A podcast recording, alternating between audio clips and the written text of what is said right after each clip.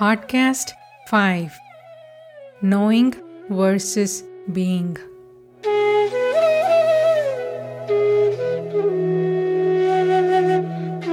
We all enjoy the powers of reasoning and knowledge, which give us a sense of superiority over others in debates and intellectual conversations. As we enjoy this sense of superiority, we seek more opportunities to exercise these powers of reasoning and critical analysis. Our ego takes the center stage in the form of our opinions, ideas, and conclusions.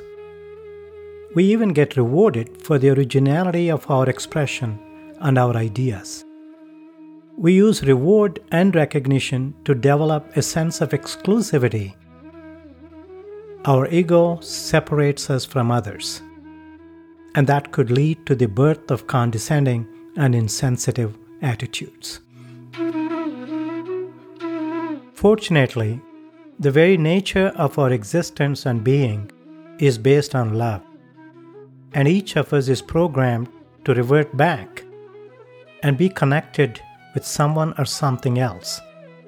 We invariably gravitate toward developing an association or connection with that special someone, be it a human, an animal, or a plant. And that sense of association makes us respect the feelings of those we want to be associated with. Metaphorically, we begin thinking with the heart. We become self conscious of our traits that are affecting our association or connection with those we love. We begin to analyze our mental traits. Knower gradually becomes known. As we begin focusing on our personality, the picture we see is no longer pleasant.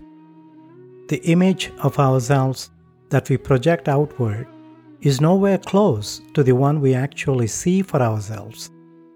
There is now a craving to round up the angularities in our personality with the purpose of making our association or connection better.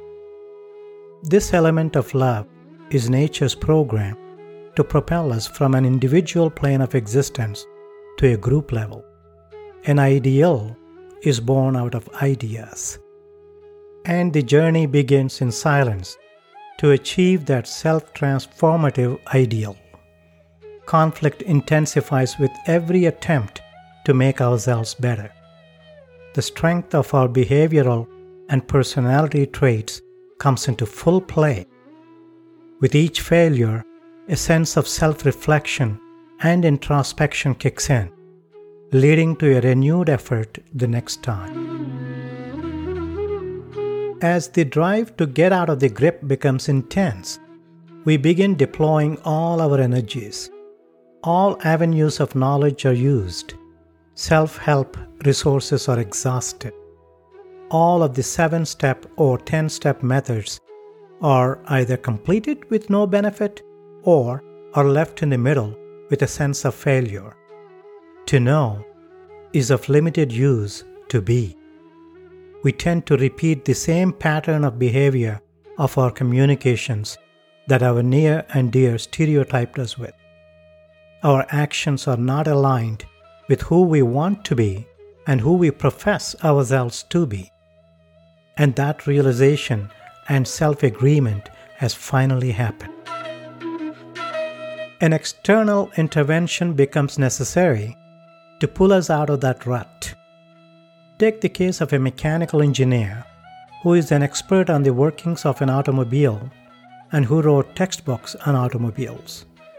When that engineer is stuck on the roadside because of a car problem, all of that knowledge and expertise cannot come to rescue.